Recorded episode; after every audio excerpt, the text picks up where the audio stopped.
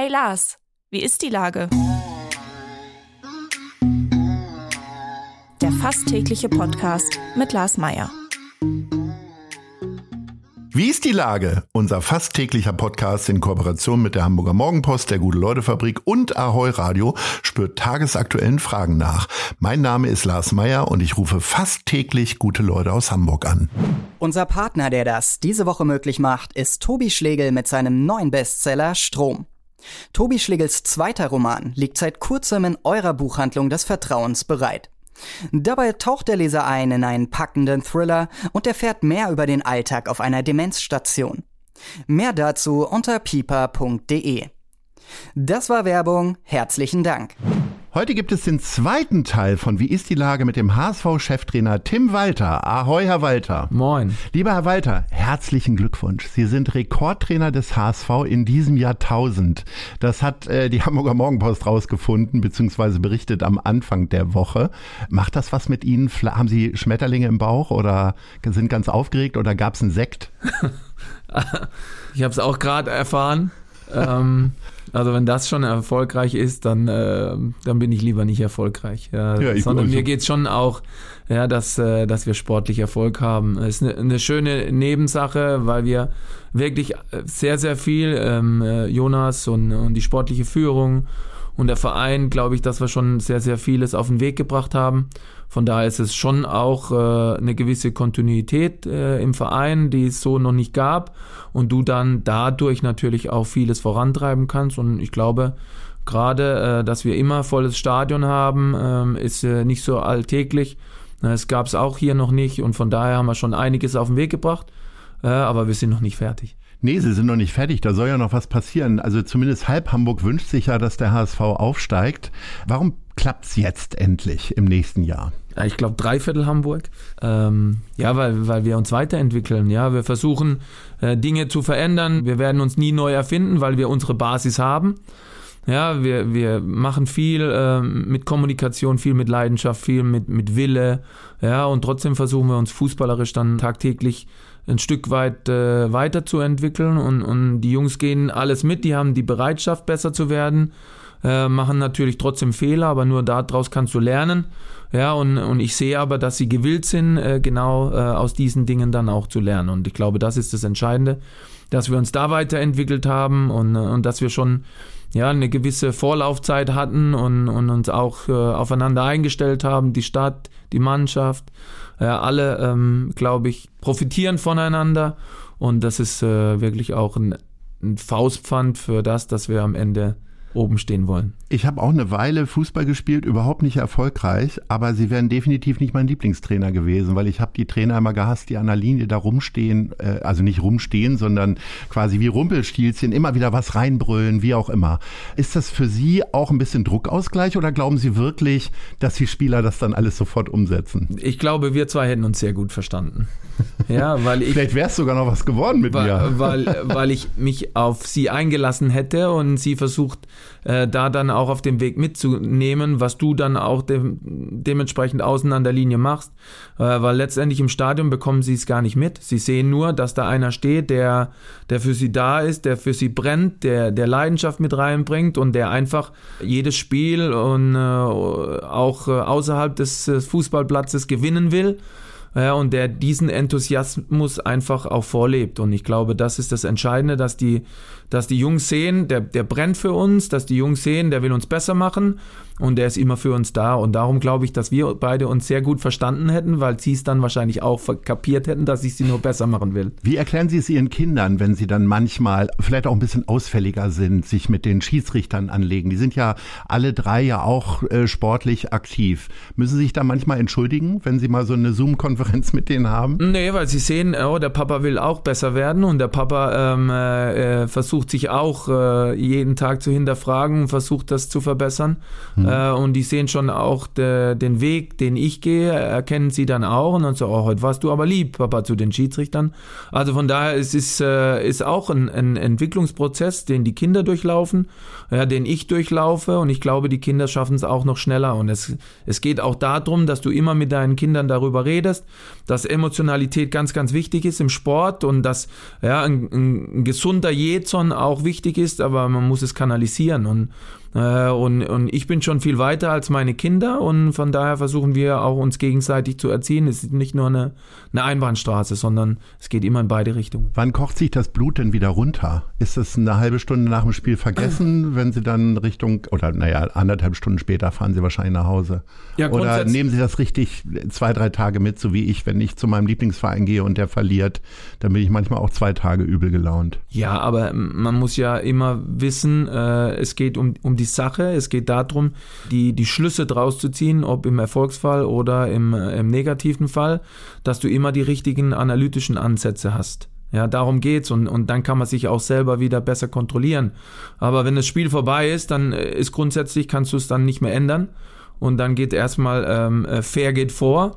Ja, und dann geht es darum, dass man äh, im negativen Fall dem Gegner gratuliert oder, äh, oder, im positiven Fall sich, sich dann auch mal kurz freut oder ein bisschen länger freut und, und dann geht's weiter. Es geht nämlich nur darum, äh, letztendlich äh, die Dinge rauszusuchen und zu filtern, die einem besser machen. Vor dem letzten Spiel gab es eine äh, Pressekonferenz, die ich dann auch irgendwann gesehen habe, die äh, viele Leute irritiert hat. Sie auch selber? Weil sie wirkten zumindest so. Sie wirkten sehr eintönig und irgendwie habe ich das Gefühl gehabt, es war immer der ausgestreckte Mittelfinger gegenüber den Journalisten. Auf keinen Fall. Ja, es geht immer nur um Respekt. Ja, aber es geht auch Respekt, es geht auch um Respekt von der anderen Seite. Ja, und wenn ich dann beim HSV auf einer Pressekonferenz bin, dann geht es darum, Fragen zu stellen, äh, was den HSV anbelangt. Ja, und, äh, und ich bin der Trainer des HSV und, und darüber kann ich Auskunft gegenüber geben und über andere Dinge äh, möchte ich auch gar nicht reden. Die machen alle ihre Sache gut ja, und, äh, und das soll auch so sein, aber jeder soll bei sich suchen und jeder soll bei sich bleiben und jeder soll versuchen, seine Farben ähm, auch gut zu unterstützen und das versuche ich jeden Tag. Die Rivalität in dieser Stadt muss man ja trotzdem mal ansprechen. Es gibt ja nun zwei relevante Fußballvereine, die äh, schon länger als Sie sich erhofft haben, äh, zweimal im Jahr aufeinanderstoßen, der FC St. Pauli und der HSV. Äh, wie sehr rotes Tuch ist es denn tatsächlich, der, der andere Verein für Sie? Ja, aber es war ja jahrzehntelang nicht so. Ja, also ja, jetzt, jetzt ist es ein paar Jahre mal wieder so äh, und von daher äh, ist es schön, da freut sich auch ganz Deutschland drüber, dass es äh, so ein Duell dann auch gibt. Ja, und es geht aber immer nur um sportliche Dinge. Es geht darum, seine Farben zu vertreten, das habe ich vorhin schon gesagt. Ja, und, und das alles im sportlichen Rahmen. Wenn da natürlich außerhalb eine gewisse, ein gewisses Prestige ähm, vorherrscht, dann, äh, dann äh, bekomme ich das nicht so mit. Ja, nur was halt dann auch aufgebauscht wird, äh, das erlebt man dann in der Presse. Aber ansonsten finde ich, dass, äh, dass jeder einen guten Job macht und äh, jeder versucht, für seinen Verein alles zu geben und, und ich glaube, das ist legitim und jeder will seine Mannschaft besser machen und von daher, ähm, es ist immer genug Platz für, für ein paar Vereine da. Äh, was macht denn der FC St. Pauli jetzt gerade besser, dadurch, dass sie Tabellenführer sind? Über den FC St. Pauli kann ich nichts sagen, weil ich kein Trainer äh, da bin. Ich bin der Trainer des HSV und äh, rede Aber nur andere über die Trainer sagen ja auch, Mensch, ja, die sind Aufstiegskandidat und äh, die machen das richtig gut. Aber ich rede nur über den HSV und wenn wir beide miteinander reden, dann reden wir über den HSV über andere Vereine kann ich überhaupt gar nicht sagen, weil ich die Abläufe nicht kenne.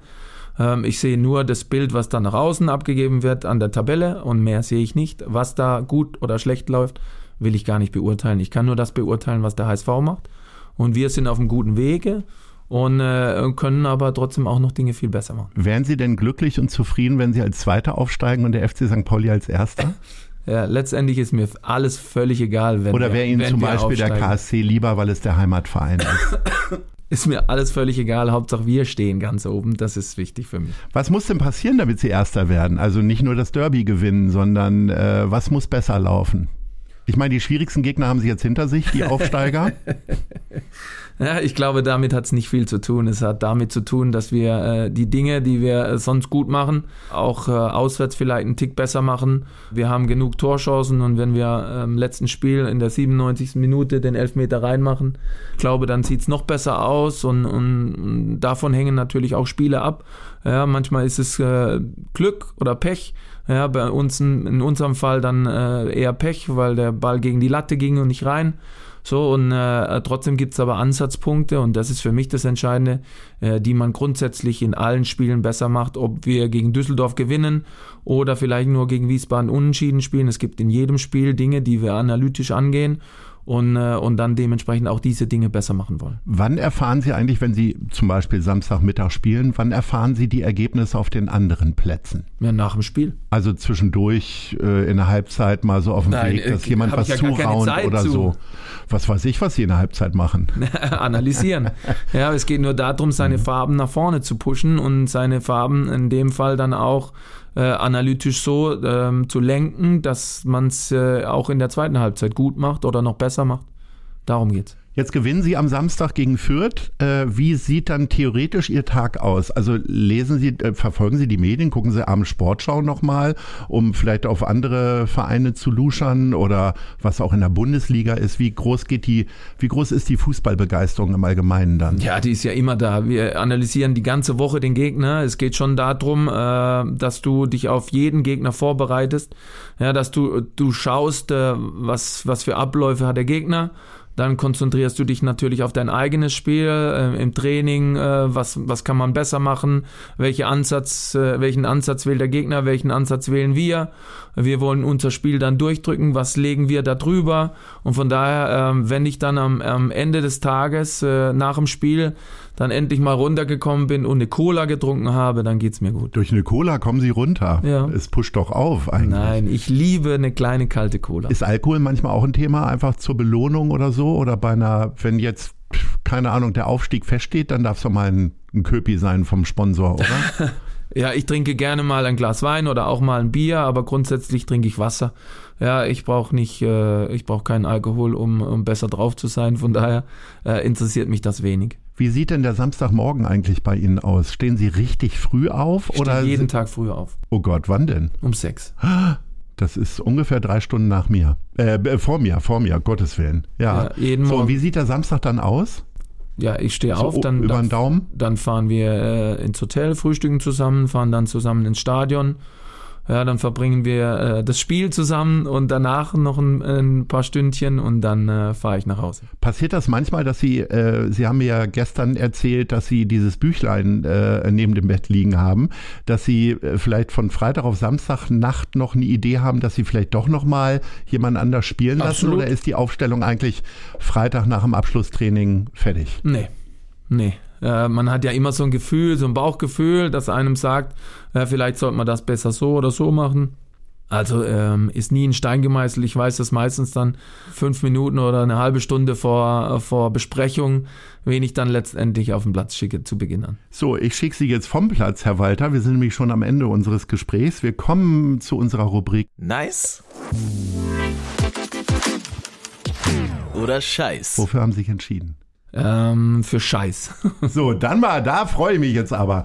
Sind es die Medien oder was, was sagen Sie jetzt? Nein, oder doch der FC St. Pauli? Nein, die machen alle ihren Job. Äh, und das auch, auch gut so, genauso wie wir.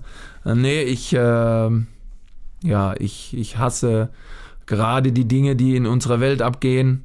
Ähm, äh, wenig in, oder viel Intoleranz, viel ähm, Konflikte um, ähm, meine Kinder sind in dem Alter, mit denen, äh, bei denen sie das alles schon auch mitkriegen und verstehen und, und dann auch Fragen stellen. Von daher, ähm, äh, ich habe schon lieber eine, eine heile Welt, äh, bei dem äh, bei, bei dem nicht so viel auf dieser Welt abgeht, so viele negative Dinge und von daher finde ich das eher scheiße. Unbedingt, aber ich hoffe, äh, Sie lenken uns mit äh, guten Ergebnissen ab. Zumindest für diese Woche wünsche ich Ihnen das. Mit Fürth habe ich nun wirklich nichts am Hut. Lieber weiter. Das Vielen Dank nice. und Ahoi. Das wäre nice. Dieser Podcast wird präsentiert von der Gute-Leute-Fabrik, der Hamburger Morgenpost und Ahoi Radio.